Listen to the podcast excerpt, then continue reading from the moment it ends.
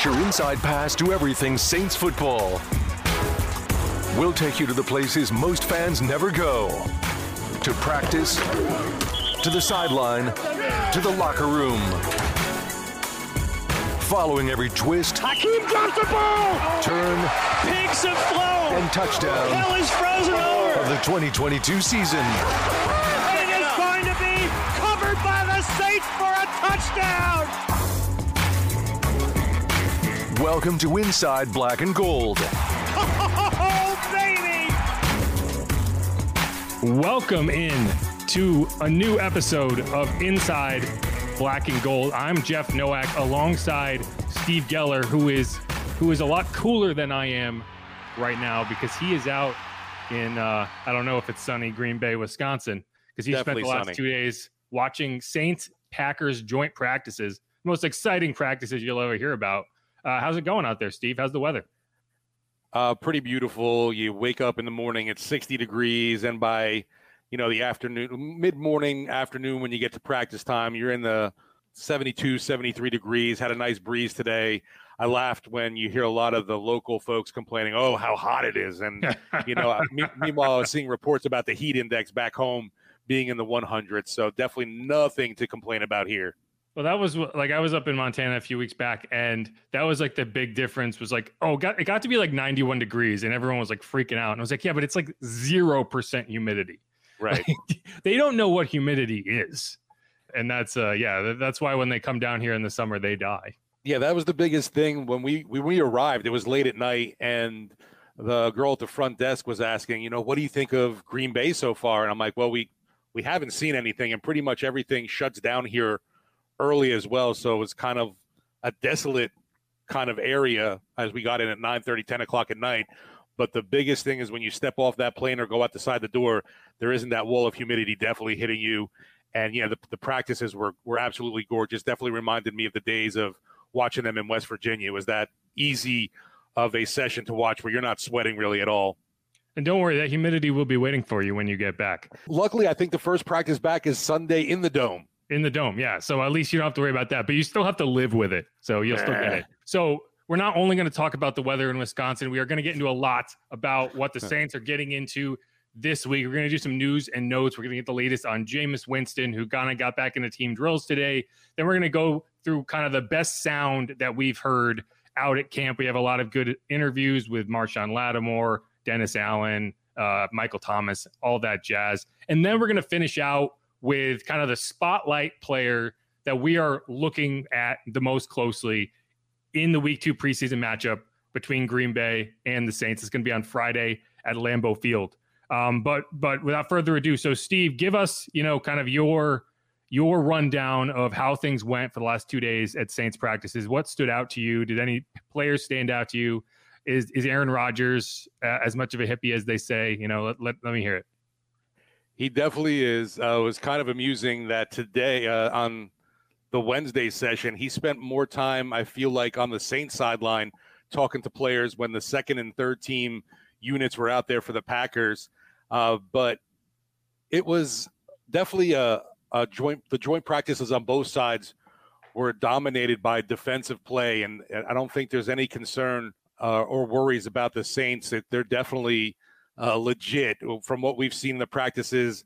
Obviously, back home to now translating against a four-time MVP. The guy was won it in back-to-back seasons, and Rodgers, you know, wasn't having the greatest of success, and and you could tell that he was frustrated, and he talked about it after day one how the Packers have had issues, uh, communication with his wide receivers. There were drops, uh, running wrong routes. But I got to tell you, the from the front line to the secondary, ev- everybody was performing outstanding. There was plenty of pressure coming down. I think Cam Jordan had a phenomenal week. He looked great up front. The defensive secondary, you could tell that they stayed away from all the quarterbacks stayed away from Marshon Lattimore and were really going after Paulson Adebo's side, which is funny because he continued to basically do what he's been doing in Metairie with his pass breakups. Uh, Tyrann Mathieu, he was a full go in, in team drills, uh, outstanding. Watching him on the field in, in so many different places. I can't wait to see how they they utilize him in the regular season just because he is such a versatile piece. Next to him, Marcus Maye, another guy that's been shining. Uh, he he def- he had a pick on Aaron Rodgers, and just overall the the feeling from the defense is that confident swagger. Uh, we heard Demario Davis talk about today that that Dennis Allen told the defense that he doesn't want anybody happy because uh, uh a, a happy defense you know, gets complacent. He wants everybody to be not satisfied with everything and uh, uh, wanting more. And that's obviously we know Double D very well, and he always is striving to be the best uh, at everything. And the defense, no concerns, I will say. Obviously, going against a top flight guy like Aaron Rodgers, along with anyone else.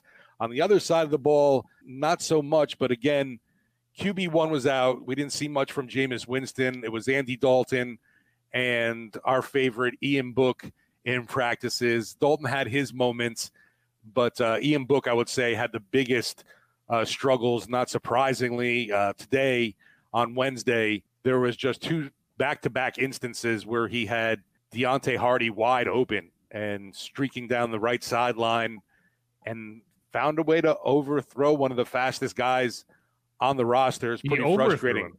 Yeah, overthrew him. It would have both wow. would have been touchdowns too for sure. Maybe he was trying to overthrow him. Um, but yeah, it, it, seems very much like Ian Book is on the verge of becoming a short story. Yeah, I did that. Yeah. And uh, as you, so you said, Aaron Rodgers over on the Saints sideline. If anyone on the Saints like, test positive for ayahuasca, we'll know where he got it. oh, yeah, it was so, funny too. Like he tried to go up to C.J. Gardner Johnson, and C.J. just kept dancing to the music and pretty much ignored Rodgers, and Rodgers there just shaking his head. Was it like they, they were chirping at each other? No, no, he was just he was talking to Demario Davis and some oh, of the so, other players. Like CJ just wouldn't even give him the time of day. No, he kind of like laughed at it and just kept dancing along and backpedaling and doing forward. He, he was he was messing around on the sideline, but definitely wasn't giving Rodgers the attention like, he wanted. I think the the exact quote would be like, "We're not friends, bro." Um, but pretty yeah. much. Anyway, so yeah, let's get over to the offensive side of the ball a little bit. So uh, you mentioned Jameis Jameis was out there yesterday. He was wearing pads at the start of the day, and then he took them off and he didn't participate in drills. Today, he was in pads again and he was in drills, but he didn't go through team drills, if I'm getting that correct. So, yeah. So, what did we see from him specifically? What were your impressions? How did he look? How is the foot looking? And that sort of thing. Yeah. The first day when he didn't have pads on was kind of just standing back, going through those mental reps. You could tell uh, with the quarterbacks, talking with the wide receivers, still being part of the team, but really obviously not not doing anything. Today was a little more active during the Saints portion where before they joined the Packers on the other field for practices and obviously watching his foot to see if there's any kind of limp or he's not moving, you know, correctly, but all indications he, he looks fine. He still got the, the brace on his knee as well. And, you know, in a good mood, he was dancing. Uh, but when we talked to Dennis Allen too about will he get to play on Friday? Is there any chance? That was pretty pretty much squashed, and I, I don't think there was any real expectation we'd see Winston playing in this contest.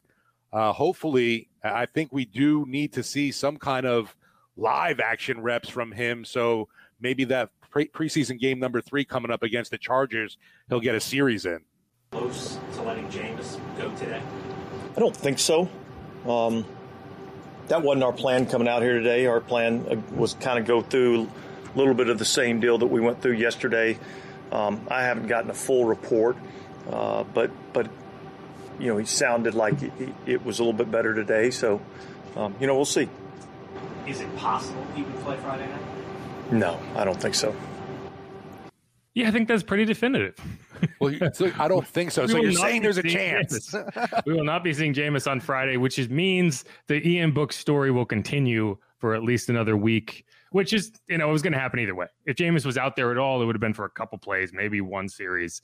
And, but I do think, yeah, I think, like you mentioned, you do want to see him get probably a series against the Chargers just to kind of get that kind of live game action because he didn't get it in joint practices. You were kind of, I think you were hoping to get some of that kind of light but competitive work in this week, and you weren't able to because of the foot.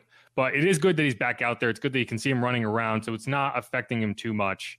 Um, it doesn't seem to be lingering You know, it's we started camp talking about limps, and we're you know getting to the end of camp, we're talking about limps.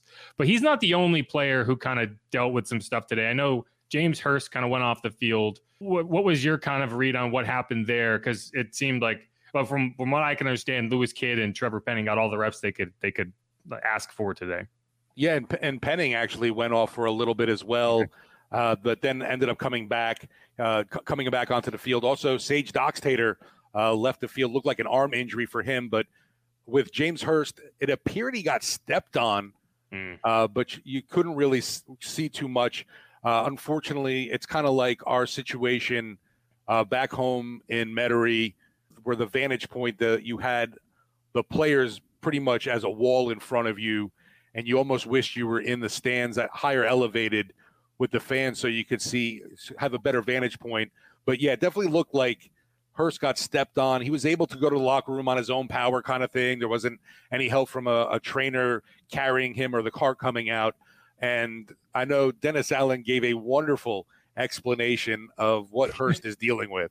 Yes, this is my favorite my favorite injury update of all time. Are you ready? Let's go.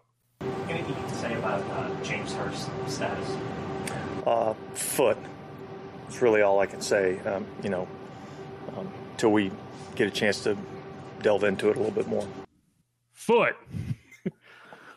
What's up? What's going on with James Hurst? Foot. so yeah, I'm, I'm I'm guessing like somebody just stepped on that foot, kind of deal, and hopefully it's nothing serious for him. Uh, I don't I don't believe so. Like I said, he wasn't uh, limping off the field or needed any assistance, and that would obviously be a big blow for the team if he were to miss the any time. Honestly, Yes, and and Steve knows this. I've been laughing about that answer for about twenty minutes now. I'm just gonna start answering questions like that. Hey, what are you doing today? Foot. That's all I can say. Foot. Anyway. yeah, yeah, and sleep. um, I don't want to have to see Trevor Penning starting week one. That's that is the big concern for me when I hear James Hurst is dealing with an injury because, and it's not that I like. I, hey, I talked for 20 minutes last episode about how I think that the concern over Trevor Penning is very overblown at this point but I would have I don't want to see him in there week one because he is not ready. And I don't think that he's going to be ready two weeks from now. So I really sincerely hope that James Hurst is not dealing with kind of an extended injury because you know, and and I think I brought up the comp to Ereck Flowers um, a few episodes back, and I really think that that's what you are in danger of. I think it was the number eight overall pick out of Miami. He went to the Giants. Um, he was supposed to kind of start his career on the right side and kind of work his way in, but Will Beatty, who was a left tackle at the time, had an injury in the preseason, and Ereck Flowers had to start at left tackle as is, as a rookie in Week One, and he was atrocious. He lost all of his confidence, and he just never found it again. He actually latched on as a guard, I think, with Washington, and he had some. He actually was better as a guard than he was as a left tackle, but that's the scenario that I get really, I get really worried about if you end up in a situation where James can't go, and it's like, man, Trevor's thrown out there into the fire week one against Atlanta, and just just gets worked because he's not ready. And so, hopefully, that's not the case. Hopefully, it's just foot and then foot better, and we can uh, we can kind of go. But I would be, you know, anytime you see a guy with an injury like that, I would be surprised to see him on the field two days later, just because it's a meaningless game. So Right. you know, you might see Trevor out there with the first team uh, against the Packers on Friday and I think that'll be a good opportunity if that's the case to uh, to kind of gauge really really where he is because that Packers pass rush is going to give him no uh, no no rest. And surprisingly, there were no dust ups or squabbles, which, you know, the big agitator, Trevor Penning. Trevor, yeah, Trevor Penning didn't get into any kind of altercations. And surprisingly, I think people would find out that Jarvis Landry was the one that mm-hmm. got tossed from practice on Wednesday for his involvement with things. Dennis Allen wasn't having any of that again. And there wasn't anything, there wasn't a big dust up at all. There was a lot of pushing and shoving, talking back and forth. But uh, Allen squashed that immediately for sure again. Jarvis just wanted to get a head start on the cheese curd conversation. Right, Um, exactly. Da uh, Da did get to try cheese curds today.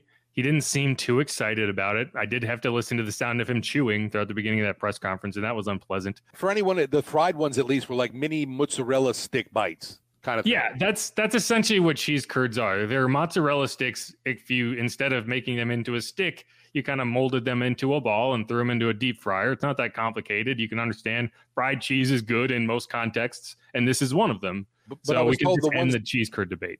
I had some of the local folks telling me that the ones to have are not fried, and they're actually they're not cold, but they're like room temperature. That sounds gross. Yeah, just just cheese. Well, speaking of gross, Steve, did you go to Green Bay, Wisconsin, and order Chinese takeout? Well, yeah, I was I was in the hotel cutting up sound and doing work and everything, and What is wrong time- with you? Well, I I- I don't know really what to have it besides brats and beer. I mean, you're only there for what a week. You can't just survive on brats and beer for four days. Come on, man. But I, I got to give him cre- food, really. I got to give him credit though. My pepper steak might have been one of the best I've ever had, and not just because of the taste. The fact that when you order pepper steak, you pretty much get peppers and onions with a little bit of steak in there, and I was overloaded with deliciously sliced thin pieces of beef that I actually even saved. I had leftovers and heated that up when I came back from practice the next day. All right. Well, I just I know, get big that off my big chest. time Chinese food eats in Green Bay. My my big food review. Get some poutine, right? Like that's Okay. that's what you should have gone for. Get some gravy and fries. Anyway, this There's has gotten off track. Any other closing notes on what you saw over the last couple days at Saints practice before we move on here? I would just say that besides the, you know, obviously the injuries to the offensive line were a little bit of concern because they're they're getting a little thin there. Uh, they're they're bringing in a, a former uh, black and gold player is coming back to the team, and at least you know it's someone you know is familiar with what what the team has been doing because he's been in on this roster before. You're gonna tell? Are you gonna tell anyone who it is, or you just want to maybe leave it a mystery? Oh, I, I just blanked on the name. Sorry, Derrick Kelly. Derrick Kelly. Thank you. I wasn't sure if you were just gonna be like, hmm. Yeah, yeah, that player. You know Everyone knows that player. that guy. It is Derrick Kelly. He's an offensive lineman. He did he got some work in like jumbo sets. I remember during the 2020 season.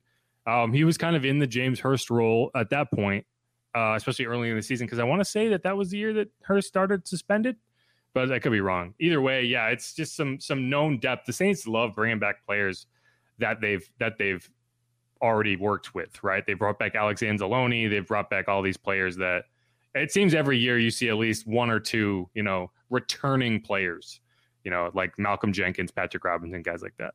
Yeah, and I, I think that you know the way the team is dealing, like I said, with the injuries along the offensive line. Who knows if Derrick Kelly might see some action on Friday, even though he just got he's being brought in. I know it's highly unlikely though. Well, and and we uh, Mike sat down, Mike Hoss sat down with Mickey Loomis, and one of the interesting things he said was like he hates the cuts because all it does is make it more complicated to try to field a team in a preseason game where you don't want to play your starters, right? Like he he's pretty pretty sturdy on the idea. It's like just keep it at 90 the whole way. What are we gaining by cutting these guys other than kind of opening up options for other teams to pick them up? But like most of the time when you're cutting guys, it's not because those are the bottom five guys on your roster. Like you're not grading everyone and cutting everyone from, you know, 86 to 90. You're cutting people because you need to, you, you need to have a roster to field a team without having to throw, you know, your first team offensive line out there. So that I think that's why you see some of these signings, all these USFL guys that come in and leave a week later. Um, but yeah, it's it's always interesting this time of year to see how they manage that. Yeah, and I want to see also that the linebacking group is a little bit of area concern too. With Yeah. um, obviously Pete Werner still being out of action with that groin, and I, I said that basically the the clock's really getting ticking a little louder for him because that Week One matchup against Atlanta is obviously getting closer, and we haven't seen enough of Pete Werner on the field.